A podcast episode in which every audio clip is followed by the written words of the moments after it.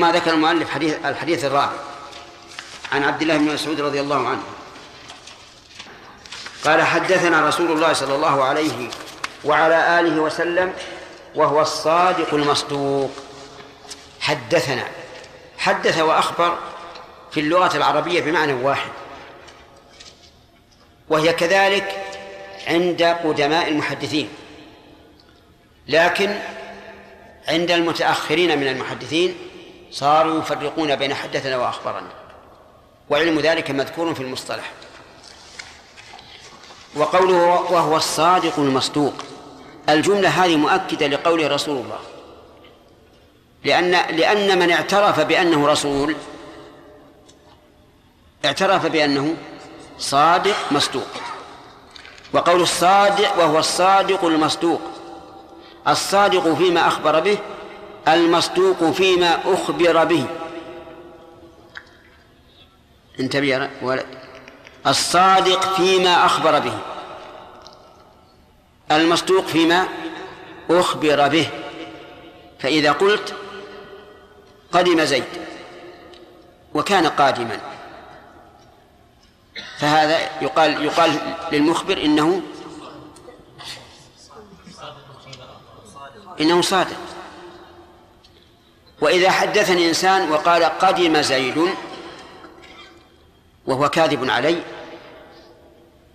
أو صادق. إذا كان صادقا فهي بالنسبة لي مصدوق أي مخبر بالصدق. النبي صلى الله عليه وعلى آله وسلم وصفه كذلك تماما. فهو صادق فيما أخبر به ومصدوق فيما أوحي إليه عليه الصلاة والسلام. وإنما ذكر ابن, ابن مسعود رضي الله عنه هذه الجملة لأن المقام أو لأن التحدث عن هذا المقام من أمور الغيب التي تخفى. وليس في ذلك الوقت تقدم طب حتى يعرف ما ما يحصل. ثم هناك شيء فوق الطب وهو كتابة الأجل والعمل شقي أو سعيد. فلذلك رأى عبد الله بن مسعود من فقهه رضي الله عنه أن يأتي بهذه الجملة المؤكدة لخبر النبي صلى الله عليه وعلى آله وسلم. وهو الصادق قال إن أحدكم يجمع خلقه في بطن أمه أربعين يوما نطفة. إن أحدكم يجمع خلقه أي إن الإنسان إذا أتى أهله فهذا الماء المتفرق يجمع. كيفية الجمع لم يذكر في الحديث لكن الأطباء يعرفونه الآن. أربعين يوما نطفة أي قطرة من المني. ثم يكون علقة مثل ذلك. ولكن هل هو ينتقل فجأة من النطفة إلى العلقة؟ لا. يتكون شيئا فشيئا فيحمار حتى يصل إلى الغاية في الحمرة فيكون علقة والعلقة هي قطعة الدم الغليظ الغليظ وهي دودة معروفة في في المياه الراكدة. ترى في المياه في المياه الراكدة. ثم يكون علقة مثل ذلك. ثم يكون مضغة مثل ذلك. كم؟ أربعين يوما. مضغة يعني قطعة لحم. بقدر ما يمضغه الإنسان. أربعين يوما. هذه المضغة هل هي تتطور شيئا فشيئا؟ أو تنت أو على طول؟ تنتقل. الجواب كما سبق. تتطور شيئا فشيئا. ولهذا قال الله عز قال الله عز وجل ثم من مضغة مخلقة وغير مخلقة ثم يكون مضغة مثل ذلك فالجميع الآن 120 يوما أي أربعة أشهر. ثم يرسل إليه الملك والمرسل هو الله رب العالمين عز وجل. يرسل إلى هذا الجنين الملك واحد الملائكة والمراد به الجنس لا ملك معين. يعني ملك من الملائكة فينفخ فيه الروح. الروح ما به يحيا الجسم ما به يحيا الجسم. كيفية النفخ؟ لا ندري الله أعلم. لكنه ينفخ في هذا الجنين الروح. ويتقبلها الجسم, الجسم. والروح سئل النبي صلى الله عليه وعلى آله وسلم عنها فأمر الله أن يقول قل الروح من أمر ربي وما أوتيتم من العلم إلا قليلا. الجملة الأخيرة فيها نوع من التوبيخ. الروح من أمر الله أي من شأنه. فهو الذي يخلقها عز وجل. وما أوتيتم من العلم إلا قليلا هذا فيه نوع من التوبيخ كأنه قال ما بقي عليكم من العلم إلا الروح حتى تسروا عنها. ما أوتيتم من العلم إلا قليلا. ولهذا قال الخضر لموسى لما شرب الطائر من من من البحر قال ما نقص علمي وعلمك من علم الله إلا كما نقص البحر من هذا الذي شرب. وهو ما نقص شيئا. ويؤمر يعني الملك الملك يؤمر بأربع كلمات. من الآمر الله عز وجل. بأربع كلمات. بكتب رزقه وأجله وعمله وشقي أو سعيد. قال يؤمر بأربع كلمات بكتب رزقه الرزق هنا ما ينتفع به الإنسان. وهو نوعان. رزق يقوم به البدن ورزق يقوم به الدين. أنت معنا يا محمود؟ الرزق الذي يقوم به البدن هو الأكل والشرب واللباس والمسكن والمركوب وما أشبه ذلك. والرزق الذي يقوم به الدين هو العلم والإيمان. وكلاهما مراد بهذا الحديث. أنت معنا يا مبارك؟ كاتب رزقه وأجله أي مدة أي مدة بقائه في هذه الدنيا. والناس يختلفون في الأجل اختلافا متباينا. من الناس من يموت حين الولادة ومنهم من يعمر إلى مئة سنة من هذه الأمة. أما الذين قبل فيعمرون إلى أكثر من هذا. لبث نوح في قومه كم؟ ألف سنة إلا خمسين عاما واختيار طول الأجل أو قصر الأجل ليس إلينا. وليس وليس لصحة البدن وقوام البدن. إذ قد يحصل الموت بحادث والإنسان أقوى ما يكون وأعز ما يكون. لكن الآجال تقديرها إلى الله عز وجل. هذا الأجل لا يتقدم لحظة ولا يتأخر. لا يتقدم ولا يتأخر. سبحان الله. إذا تم الأجل انتهى. انتهت الحياة. وأذكر لكم قصة وقعت هنا في عنيزة. مر دباب. أتعرفون الدباب؟ نعم. اللي يركب. ها؟ إيش؟ دراجة نارية. تعرفون الدراجة النارية؟ طيب. مر بتقاطع. وإذا بسيارة أخرى بسيارة تريد أن تقطع. صاحب الدباب وقف. ينتظر عبور السيارة. والسيارة وقفت تنتظر عبور الدباب. ثم انطلق جميعا. انطلق جميعا فصدم الدباب ومات الراكب الذي وراء السائق الراكب الرديف. فتأمل الآن وقف هذه الدقيقة من أجل من أجل استكمال الأجل. سبحان الله. إذا جاء ولن يؤخر الله نفسا إذا جاء أجلها. طيب هل الأجل وراثي؟ الجواب لا ليس وراثيا. كم من شاب مات من قبيلة أعمارهم طويلة وكم من إنسان عمر في قبيلة أعمارها قصيرة. وأجله وعمله عمله يعني ما يكتسبه من الأعمال. القولية والفعلية والقلبية. مكتوب على الإنسان العمل. الرابع وشقي أو سعيد. هذه النهاية.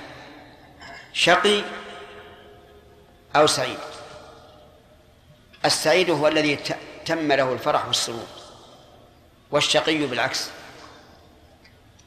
قال الله تبارك وتعالى فمنهم شقي وسعيد فأما الذين شقوا ففي النار لهم فيها زفير وشهيق خالدين في ما فيها.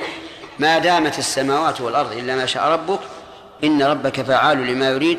وأما الذين سعدوا ففي الجنة خالدين فيها ما دامت السماوات والأرض إلا ما شاء ربك عطاء غير مجنون.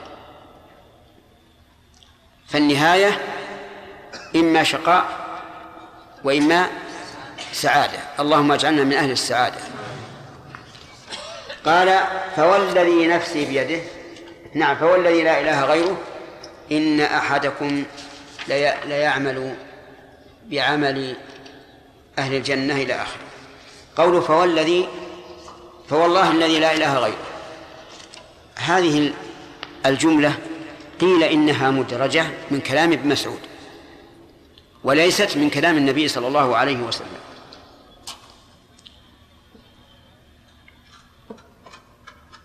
ولكن إذا اختلف المحدثون في جملة من الحديث أمدرجة هي أم من أصل الحديث؟ فما هو الأصل؟ الأصل أنها من من أصل الحديث. فلا يقبل الإدراج إلا بدليل لا يمكن أن يجمع به بين الأصل والإدراج. وعلى هذا فالصواب أنها من كلام النبي صلى الله عليه وسلم. نعم فوالله قسم مؤكد بالتوحيد. القسم فوالله والتوكيد بالتوحيد الذي لا إله غيره أي لا إله حق غير الله. وإن كانت توجد آلهة تعبد من دون الله لكنها ليست حقا كما قال عز وجل أم لهم آلهة تمنعهم من دوننا لا يستطيعون نصر أنفسهم. وقال عز وجل ذلك بأن الله هو الحق وأن ما يدعون من دونه هو الباطل. إن فوالله الذي لا إله غيره إن أحدكم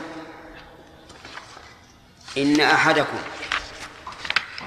لا يعمل بعمل أهل الجنة حتى ما يكون بينه وبينها إلا ذراع فيسبق عليه الكتاب فيعمل بعمل أهل النار فيدخلها. وإن أحدكم لا يعمل بعمل أهل النار حتى ما يكون بينه وبينها إلا ذراع فيسبق عليه الكتاب فيعمل بعمل أهل الجنة فيدخلها. اللهم أحسن خاتمتنا. الأعمال بالخواتيم. إن أحدكم لا يعمل بعمل أهل الجنة حتى ما يكون بينه وبينها إلا ذراع يعني حتى يقرب أجله تماما. وليس المعنى حتى ما يكون بينه وبينها إلا ذراع في مرتبة العمل. لأن عمله الذي عمله ليس ليس عملا صالحا. كما جاء في الحديث إن أحدكم لا يعمل بعمل أهل الجنة فيما يبدو للناس وهو من أهل النار. أنتم معنا يا جماعة؟ يعني أشكل على بعض الناس كيف يعمل بعمل أهل الجنة حتى ما يبقى إلا ذراع ثم يسبق عليه الكتاب. نقول عمل بعمل أهل الجنة فيما يبدو للناس.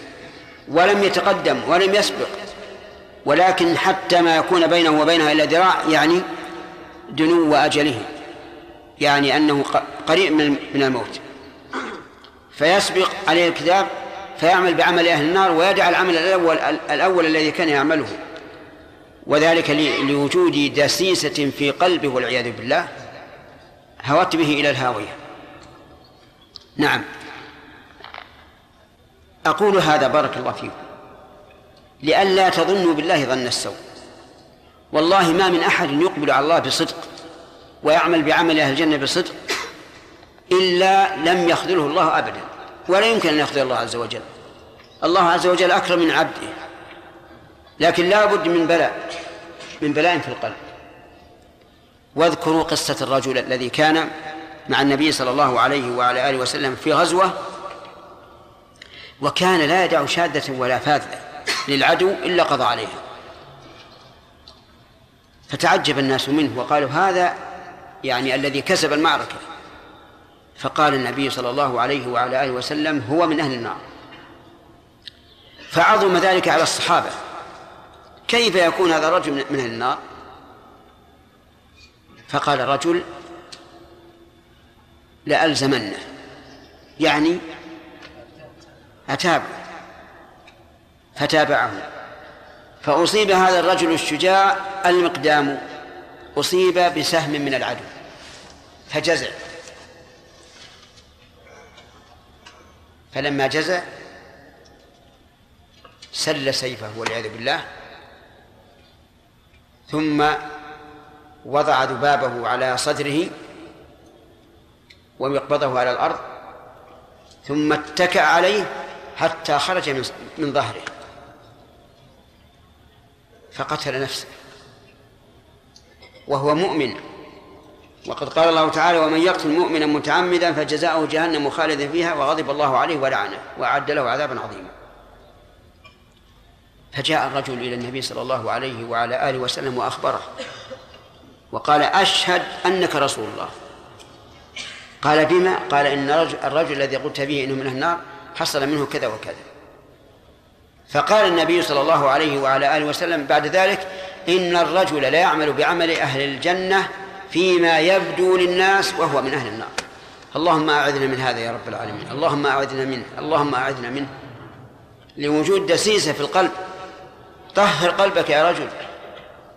محصه تعاهده كل صباح وكل مساء. ما الذي فيه؟ لعلك تنجو. في هذا نعم. واذكروا قصة الأصير من بني عبد الأشهر من الأنصار. كان منابذا للدعوة الإسلامية. عدوا لها. ولما خرج الناس إلى أحد في غزوة أحد ألقى الله تعالى في قلبه الإيمان فآمن وخرج في الجهاد وقتل قتل شهيدا. فجاء الناس بعد المعركة يتفقدون قتلاهم وإذا الرجل؟ فقالوا ما الذي جاء بك يا فلان؟ أجئت حدبا على قومك أم رغبة في الإسلام؟ قال بل رغبة في الإسلام. ثم طلب منهم أن يقرأوا على النبي صلى الله عليه وعلى آله وسلم السلام. فصار هذا ختامه أن قتل شهيدا أن قتل شهيدا وهو منابذ للدعوة.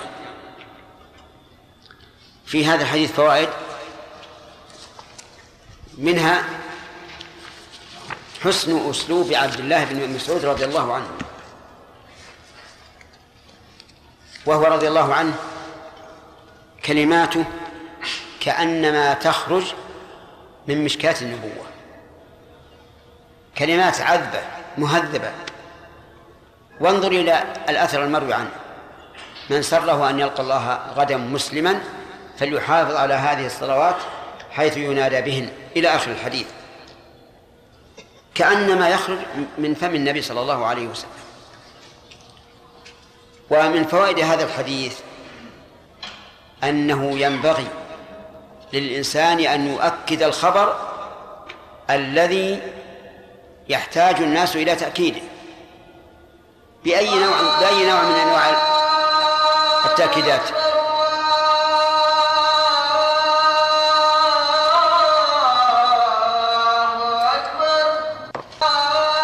نعم. بعض الناس يقولون إن كتابة هذه الأمور تكون في جبين الإنسان. هل هذا صحيح؟ ورد في هذا أثر. والله أعلم. هل الملك يكتبها في ورقة أو يكتبها في آه، في في جبين الإنسان؟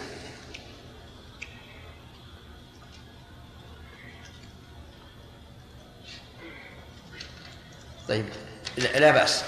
هذا يطلب السماح ولا بأس؟ نعم يا فيصل.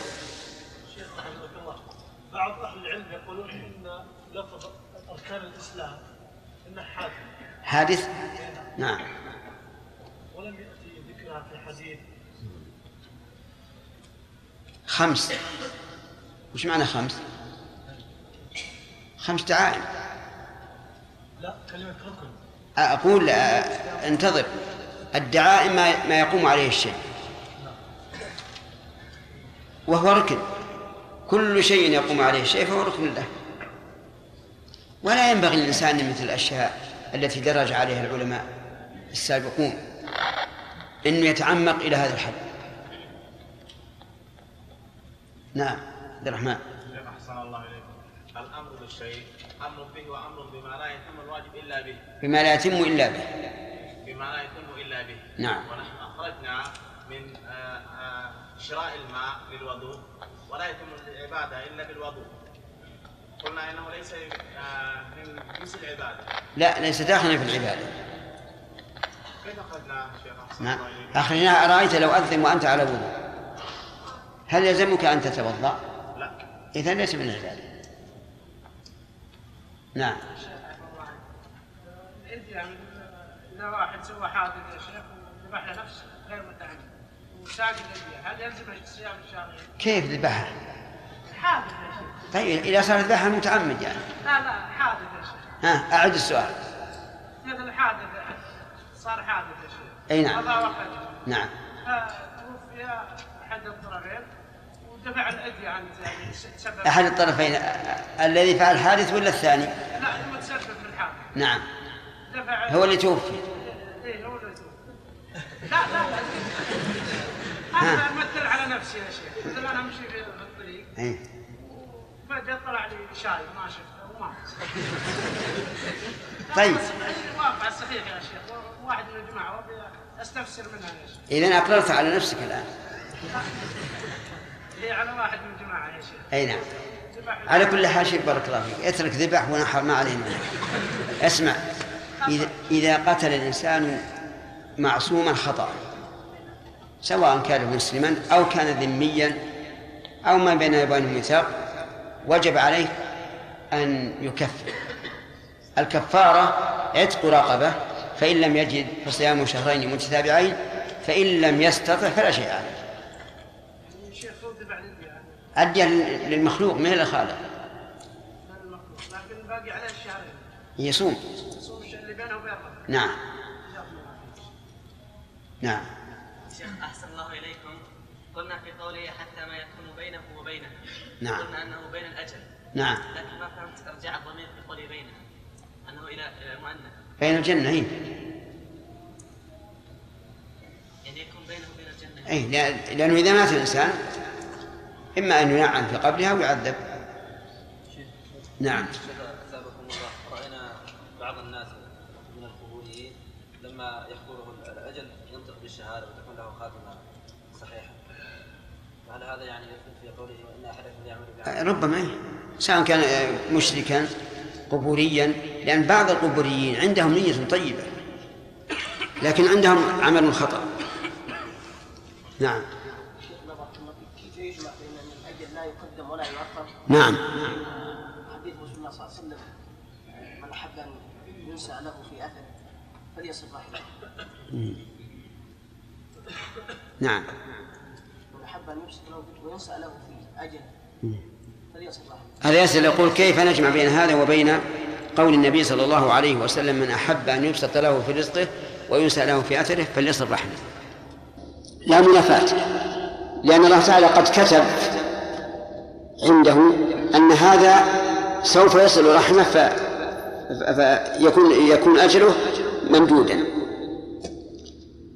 كما لو قلت من أراد أن يولد نعم. من أحب أن يولد له فليتزوج. فتزوج هذا مكتوب من قبل.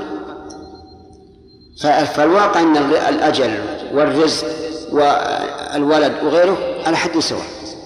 يعني أن تفعل الأسباب التي يحصل بها هذا ويكون الله عز وجل قد كتب في الأزل أنك ستفعل السبب ويكون المسبب نعم؟ بعض الناس يقولون الله يطول مثلا في عمره. إيه. صحيح هذا الشيء؟ نعم صحيح. كما لو قلت الله يرزقك مال. صحيح ولا غير صحيح؟ نحن الآن نصلي على الرسول صلى الله عليه وسلم. نقول اللهم صل وسلم على رسول الله. ومع ذلك فقد أخبرنا الله بأنه يصلي عليه وملائكته. نعم. ها؟ انتهى الوقت. نفخة الروح يكون في اليوم ال 101 120 نفخة الروح بعد بعد تمام 120 لو امرأة أسقطت جنينها في ال- اليوم آه، 120 تماما تعتبر لنفس؟ يعني ألقته عمدا. إذا تأكدنا أنه قد نفخت فيه الروح. فتكون قاتلة نفسا عمدا لكن ليس عليها قصاص نعود إلى ال- الفوائد لأنه انتهى الوقت. من فوائد هذا الحديث آه، تأكيد الخبر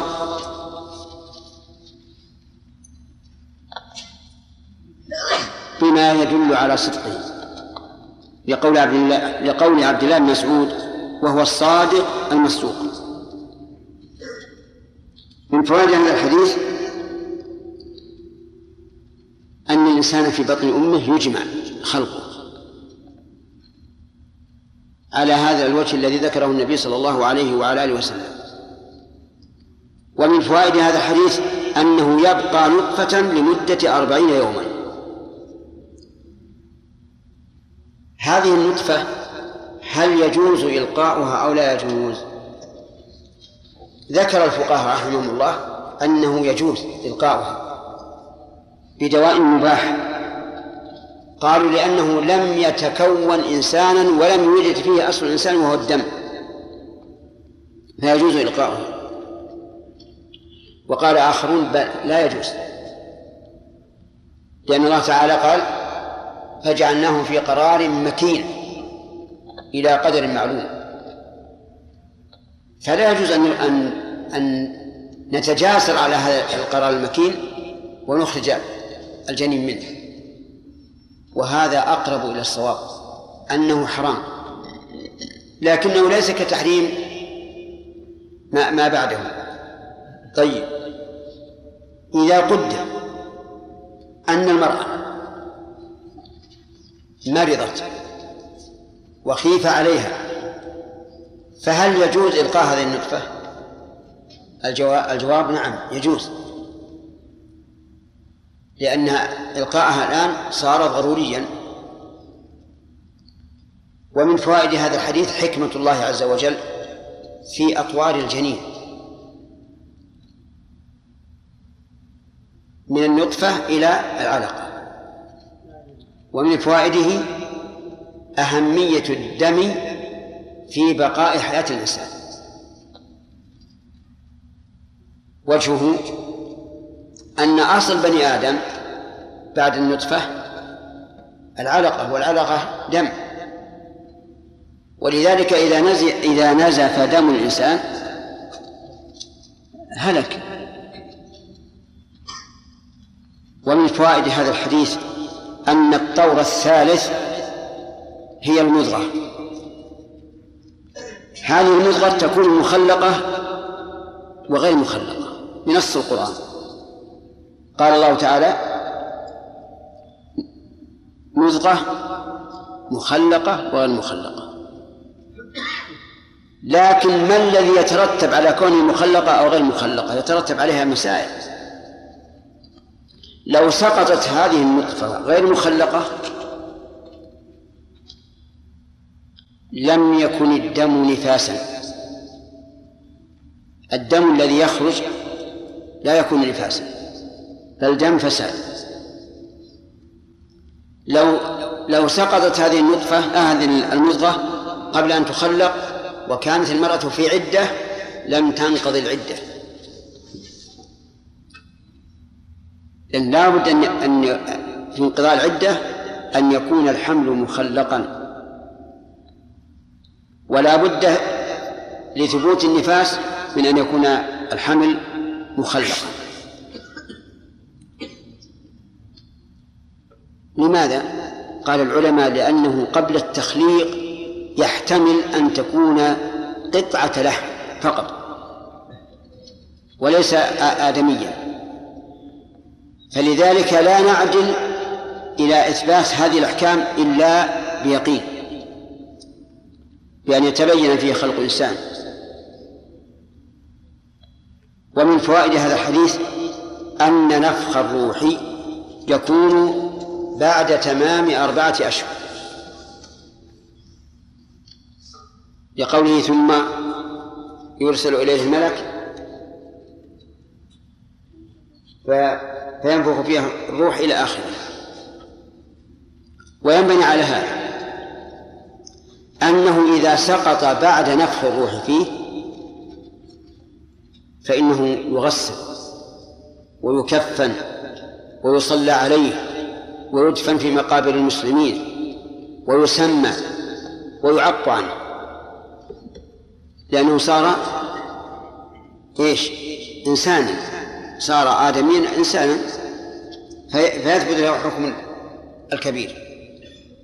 ومنها من الفوائد أنه بعد نفخ الروح فيه يحرم إسقاطه بكل حال. إذا نفخت فيه الروح لا يمكن إسقاطه لأن لأن إسقاطه حينئذ يكون سببا لهلاكه. ولا يجوز قتله وهو إنسان. فإن قال قائل أرأيتم لو كان إبقاؤه سببا لموت أمه؟ أفيلقى وتبقى حياة الأم أو يبقى وتهلك الأم ثم يهلك الجنين؟ الأول ولا الثاني؟ الأول ولا الثاني؟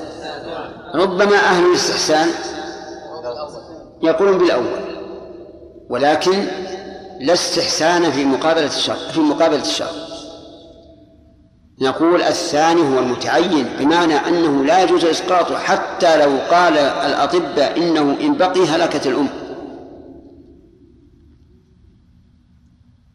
أفهمتم؟ طيب وإذا هلكت الأم إيش؟ هلك الجنين فيهلك نفسه وإذا أخرجناه هلك الجنين ولكن الأم تسلم. والجواب على هذا الرأي الفاسد أن نقول أولا قتل النفس لإحياء نفس أخرى لا لا يجوز. قتل النفس لإحياء نفس أخرى لا يجوز. ولذلك لو لو لو فرض أن رجلين كانا في سفر في أرض فلات. كان أحدهما كبيرا والآخر عشر سنين أو تسع سنين. الكبير جاع جدا جدا بحيث لو لم يأكل لهلك. هل يجوز أن يذبح هذا الصغير ليأكله؟ أجيبوا جماعة. لا يجوز أبدا بإجماع المسلمين. طيب لو قدر أن الصبي هلك مات من الجوع وبقي الكبير. والكبير الآن إما أن يأكله فيبقى أو يتركه فيهلك. هل يأكله أو لا؟ أما مذهب الإمام أحمد رحمه الله في المشهور فإنه لا يجوز أكله. لأن النبي صلى الله عليه وعلى آله وسلم قال كسر عظم الميت ككسره حيا وذبح الميت كذبحه حيا.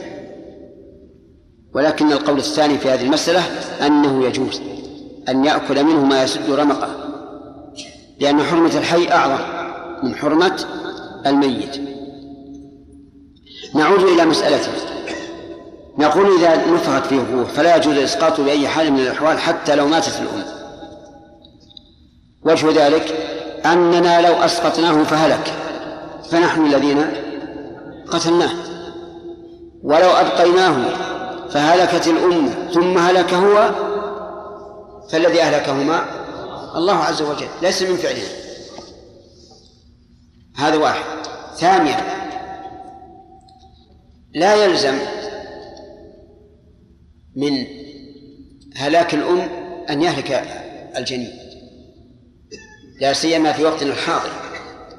إذ من الممكن إجراء عملية سريعة لإخراج الجنين فيحيا.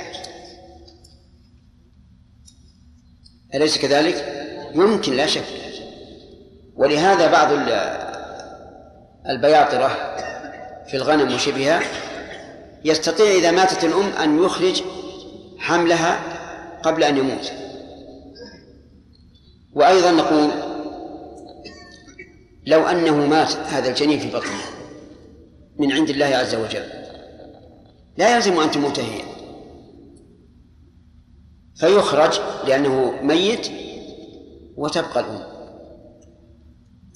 الخلاصة أنه إذا نفخت فيه الروح فإنه لا يجوز إسقاطه بأي حال من الأحوال. من فوائد هذا الحديث عناية الله تبارك وتعالى بالخلق حيث وكل بهم وهم في بطون أمهاتهم ملائكة. سبحان الله العظيم. عناية الله تعالى ببني آدم عناية عظيمة. وكل به ملائكة في بطن أمه. وملائكة إذا خرج في الدنيا. وملائكة إذا مات. كل هذا دليل على عناية الله تبارك وتعالى بنا. ومن فوائد هذا الحديث أن الروح في الجسد تنفخ نفخا. ولكن لا نعلم الكيفية. وهذا كقوله تعالى ومريم بنة عمران التي أحصت فرجها فنفخنا فيه من روحنا. لكن لا ندري كيف هذا لأن هذا من أمور الغيب. ومن فوائد هذا الحديث أن الروح جسم. الروح جسم. لأنه ينفخ فيحل في البدن.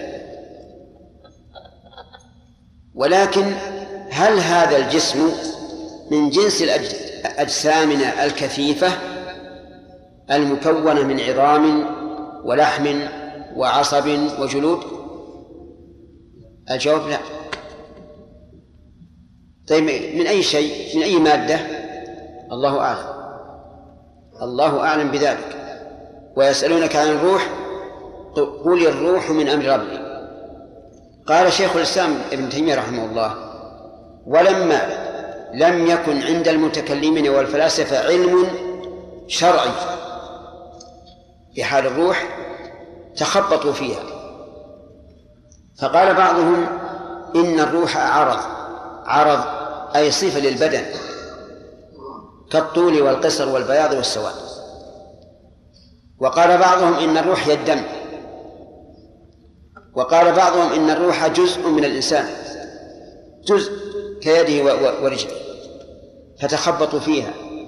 أما نحن فنقول الروح إيش؟ من أمر الله عز وجل. ولكن نؤمن بما علمنا من أوصافها في الكتاب والسنة. فمن ذلك قول الله تبارك وتعالى قل يتوفاكم ملك الموت الذي وكل بكم أي يقبضكم وقوله حتى إذا جاء أحدهم الموت توفته رسله. أي قبضته.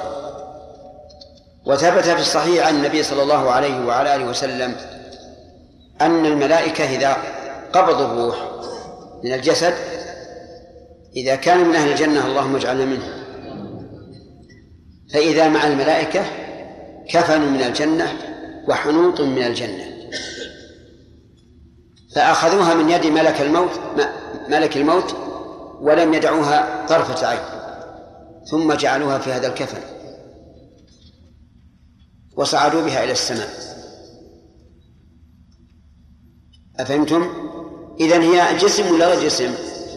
جسم لكن مخالف للأجسام الكثيفة التي هي أجسادنا. والله أعلم بكيفيتها. الروح عجيبة. الآن في المنام. في المنام. تخرج الروح من البدن لكن ليس خروجا تاما. فتجد نفسك تجوب الفيافع ربما وصلت إلى الصين أو إلى أقصى المغرب وربما طرت في السيارة بالطائرة وربما ركبت في السيارة أليس كذلك؟ وأنت في مكانك واللحاف على قد غطى جسمك ومع ذلك تتجول في الأرض. لكنها سبحان الله لا تفارق الجسم في حال النوم مفارقة تامة. تكون عليه مثل شعاع الشمس. فيه مفارقة لكن ليست تامة. فالروح أمرها غريب. ولسنا نعلم منها إلا ما جاء في الكتاب والسنة والباقي لا ندري عنه. أيها الأخ المسلم إذا كنت لا تدري عن نفسك التي بين جنبيك فكيف تحاول أن تعرف كيفية صفات الله عز وجل؟ الذي هو أعظم وأجل من أن تحيط به. اعرف نفسك. وأنك غير قادر على إدراك كيفية صفات الله. مهما كنت. فلا تحاول إدراك كيفية الكيفية ولا السؤال عنها. ولهذا قال الإمام أحمد قال الإمام مالك رحمه الله السؤال عن كيفية الاستواء بدعة. وهذا المثال يعني مثال الروح مثال يقتنع به الإنسان تماما أنه لا يعلم لا يعلم عن روح التي هي قيام بدنه. فكيف بصفات الله عز وجل؟ ومن فوائد هذا الحديث أن الملائكة عليهم السلام عبيد يؤمرون وينهون. لقوله فيؤمر بأربع كلمات. والآمر له هو الله عز وجل.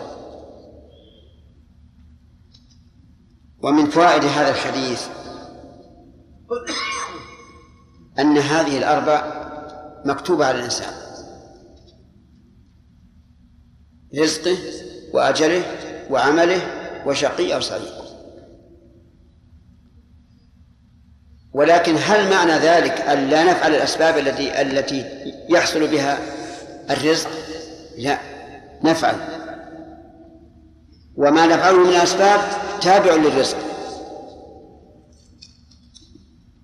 ومن فوائد هذا الحديث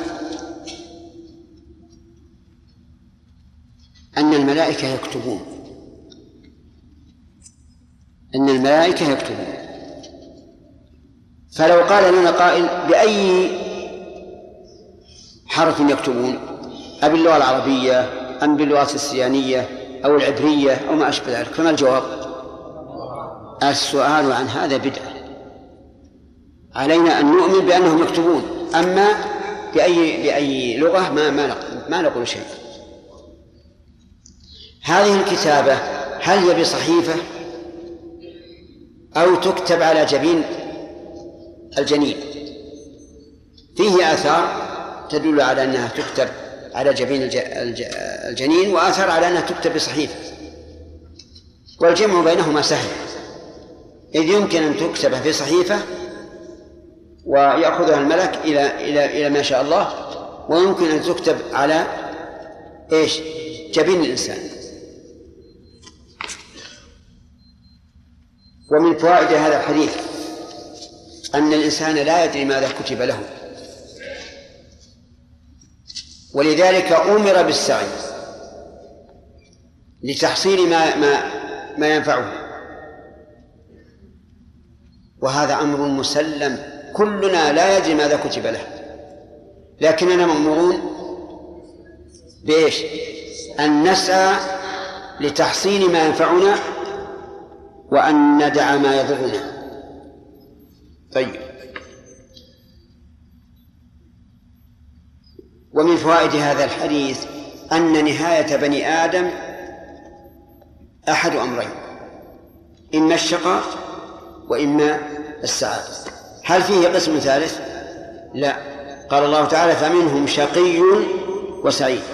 وقال تعالى هو الذي خلقكم فمنكم كافر ومنكم مؤمن. وبالمناسبة نريد من أحدكم أن يعرب قوله تعالى فمنهم شقي وسعيد. من؟ تعرفها؟ يلا. الفاء بحسب ما قبله. منهم. فمنهم شقي. منهم جار ومجرور طيب. كمل كمل باقي عليك. طيب. شقي مبتدا مؤخر نعم. وسعيد معطوف على المبتدا معطوف على شقي معطوف على وسعيد معطوف على شقي. شقي. غلط. غلط. يلا جمعة. الجملة الأولى لا لا لا, لا تعرفها أعربها زميل. بقي. بقي وسعيد. سعيد نعم. الله عاطفة نعم. سعيد مبتدا نعم. والخبر محذوف نعم. بقي ومنهم سعيد. فالعطف إذن عطف.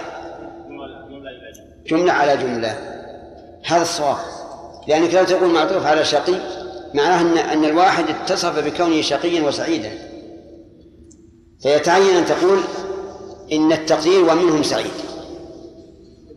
اللهم اجعلنا من السعداء يا رب العالمين. إنك على كل شيء قدير. لا إله غيره. اختلف فيه المحدثون قيل أنها من كلام ابن مسعود. نعم. والصحيح أنها نحملها على أصل انها من كلام النبي صلى الله عليه وعلى آله وسلم. ماذا تسمى إذا كانت من كلام مسعود؟ في الاصطلاح. قصر. ها؟ قصر. لا لا. مسعود؟ أي إذا قلنا من كلام مسعود ما- فما اسمها عند المحدثين؟ آه، قول الراوي. غلط. فيصل. مدرج. أحسنت. إذا إذا اختلف العلماء هل هذا مدرج أو ليس بمدرج؟ فما الراجح؟ يعني أنه غير مدرج. أنه غير مدرج. صحيح. هو هذا كما إذا اختلف المحدثون هل هو مرفوع أو موقوف. فنرجح المرفوع لسببين السبب الأول أن الرافع معه زيادة علم بخلاف من رواه غير مرفوع. الثاني أن الراوي قد يحدث بالحديث أحيانا ينسبه إلى الرسول صلى الله عليه وسلم وأحيانا لا ينسبه. المرفوع ما نسب إلى الرسول صلى الله عليه وعلى آله وسلم والموقوف ما نسب إلى الصحابي. فمثلا إذا قلت أنا قال رسول الله صلى الله عليه وعلى وعلى آله وسلم إنما الأعمال بالنيات. هذا إيش؟ مرفوع. وإذا قدرنا أن أني من الصحابة فقلت إنما الأعمال بالنيات وإنما لكل امرئ ما نوى. فهو موقوف. طيب. رواه بعض بعض الرواة موقوفا ورواه بعضهم مرفوعا. بمن نأخذ؟ بالمرفوع لسببين. السبب الأول أن الرافع معه زيادة علم والثاني أن المحدث قد يحدث بالحديث غير منسوب إلى الرسول صلى الله عليه وعلى آله وسلم لعلمه بصحته إلى الرسول. طيب. حديث ابن عمر رضي الله عنهما بني الإسلام على خمس. ما معناه خمس؟ خمس دعائم. كال- كالأركان للبيت. كالأركان للبيت. طيب. في أيما أكثر في الأحاديث تقديم الصيام على الحج أو الحج على الصيام؟ اللي وراء. ارفع يدك. نعم. لا اللي وراك. يلا. أيما أكثر تقديم الصيام على الحج أو الحج على الصيام؟ تقديم الصيام على الحج. ال- الأمر في هذا سهل. يعني لا يتغير المعنى كثيرا. طيب. في حديث ابن مسعود رضي الله عنه يقول إن الملك يؤمر بكتب بأربع كلمات بكتب رزقه ذكرنا أن الرزق نعم. نوعان. الأول الأول نعم. أصبر. الأول ما يقوم به البدن. والثاني ما يقوم به الدين. أحسنت. طيب. ما يقوم به البدن مثل إيش يا أحمد؟ نعم والمسكن والمركوب وما إلى ذلك. وما يقوم به الدين؟ العلم والإيمان. طيب.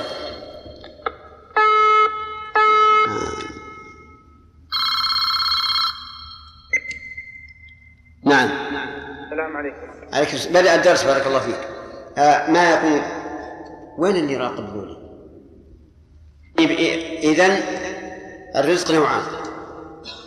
كتابة الرزق هل تعني أن لا نسعى بأسبابه أو يكون الرزق مكتوبا بأسبابه؟ قل نعم. يعني معناه نسعى بالأسباب. تمام. صحيح. قوله حتى ما يكون بينه وبينها إلا ذراع. هل المراد ذراع في المنزلة أم ماذا؟ إيش؟ قرب الأجل. لماذا لا نقول في المنزلة؟ لا. ارفع يدك لا. ها. لأن عمله في الاصل ليس خالصا لا لماذا لا نقول في- في المنزلة؟ يعني معناه أنه يصل ما بقي عليها الجنة إلا إلا ذراع. في المنزلة ما هو في الزمن. لماذا لم نقل في المنزلة؟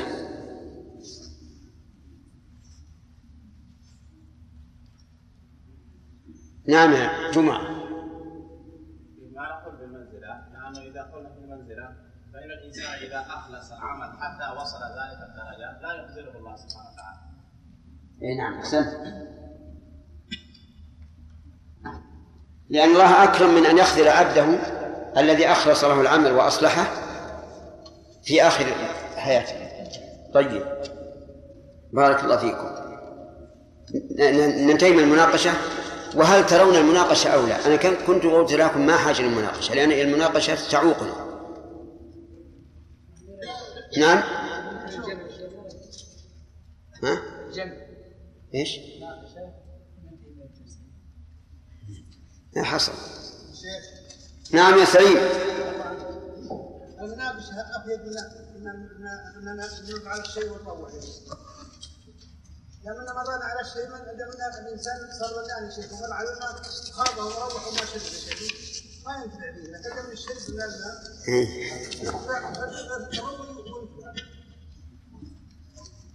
والله على كل هذا ترغبون تكون مناقشة في, الأشياء المهمة.